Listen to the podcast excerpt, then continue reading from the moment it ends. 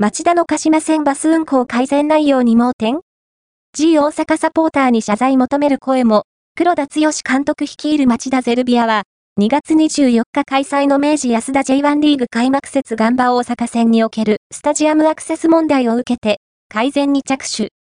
3月9日開催の第3節鹿島アントラーズ戦での袋直行バス運行について発表しているが、ネット上では様々な意見が飛び交っている。東京都町田市のズタにある町田 GION スタジアムは、以前から行きづらい場所にスタジアムがあると、ファンサポーターの間で話題に。